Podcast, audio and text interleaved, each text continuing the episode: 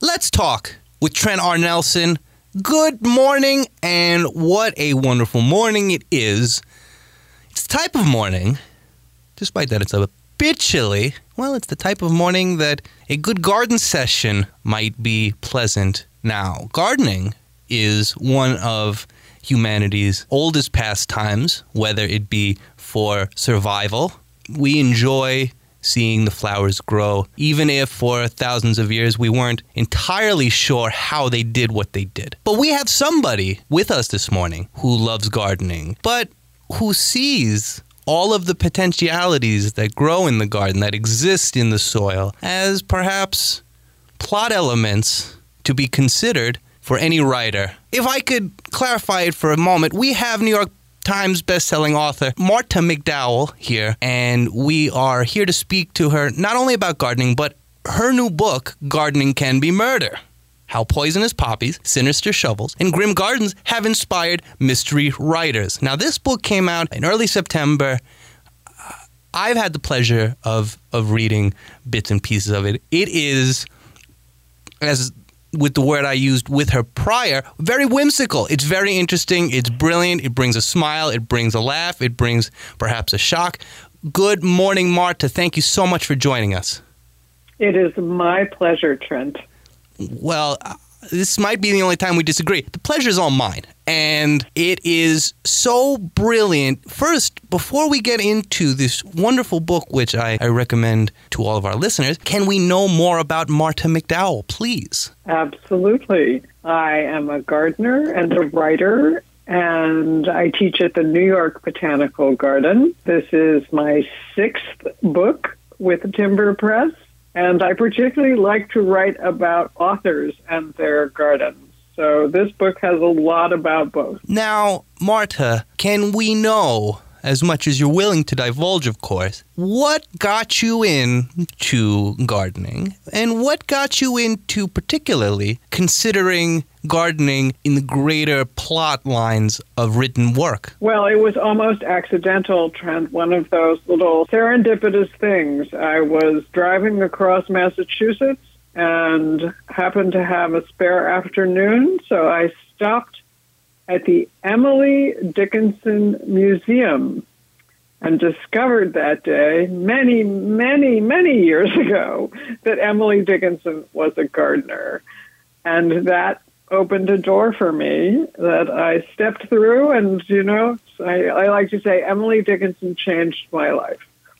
So she was the first writer that I wrote about her and her garden, and uh, have written about many others since. It puts together two of my favorite things reading and gardening. Now, that is a beautiful innovation to have made on a spare day, and we can thank Emily for helping you to find that. It is always remarkable when we find an author who touches us in such a way, uh, as I've previously worded it. It's as though we've met our past selves. It is a magical experience. So, Marta, now that we understand you a bit better, tell us why the garden is such a fertile place for the minds of authors when it comes to writing literature, mystery, or, or any other?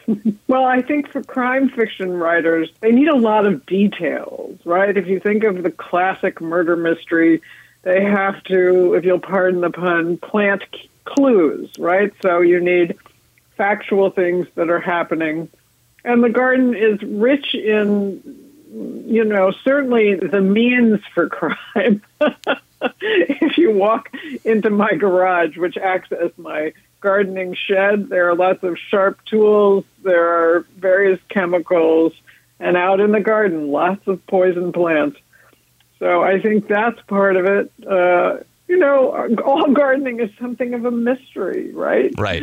It, uh, you know, how do things grow? Why is this plant not thriving when it did last year?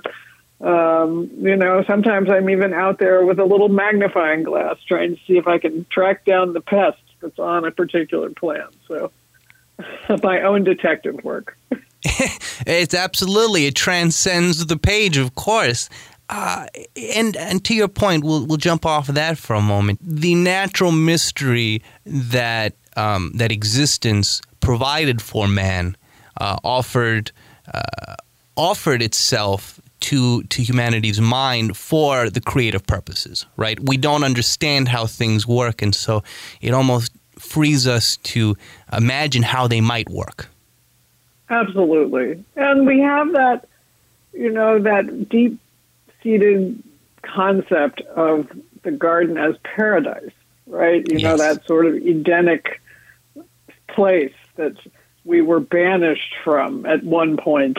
And, uh, you know, I think in gardening we try to make that connection. Uh, and if you are a mystery writer, you might want it as just a little bit of contrast or some irony as well. Absolutely. And and let's take this particular moment as we're discussing this. Marta McDowell here. Let's talk with Trent R. Nelson discussing her new book, Gardening Can Be Murder, how poisonous poppies, sinister shovels, and grim gardens have inspired mystery writers. But let's take a second to really consider and laugh for a moment at how really intertwined humanity is with plants, with the garden. You've used several puns so far, some purposely and some not purposely. We use terms like rooted. Our ideas were rooted in this, right? Or laying the seeds for an idea, right? We we consider our own lives in very many ways to be growing in the same way that we appraise growth in the garden. And our language certainly reflects this. Now, Marta, what sort of surprises did you come across during the intensive research for such a book as this? well, you know, there were many things. Uh, one that any of your listeners probably already know, but was something of a shock to me, was I learned that Carolyn Keene, who was the author of the Nancy Drew Mystery Series that I read so much of as a child, was not a real person in the sense that it's a made up name like Betty Crocker. it was so Nancy Drews have a- actually been written by a slew of various authors. Early on, there was a woman named Mildred Wirt Benson from Iowa who wrote many, many of them. The, the Gardening Nancy Drew was written by a gentleman named Walter Karig, and there are still authors like Susan Wittig Albert who write or have written as Carolyn Keene. So it used to be, you know, forbidden by contract for the authors to disclose this to anyone. Right. Uh, now, now that's no longer true. But that was a surprise to me uh, as I went along. You know, I, I also I love rhubarb. You know, my uh, uh, my much of my family lives in Lincoln, Illinois, Okay. and uh, not so far from Springfield No. and uh, I, I learned um, that mystery writers have used rhubarb as a murder weapon. Uh, one in particular, uh, a contemporary writer named Naomi Hirahara uses rhubarb in a book called Strawberry Yellows. And, you know, I have recipes for rhubarb from my various, you know, grandmother, great aunt. Sure.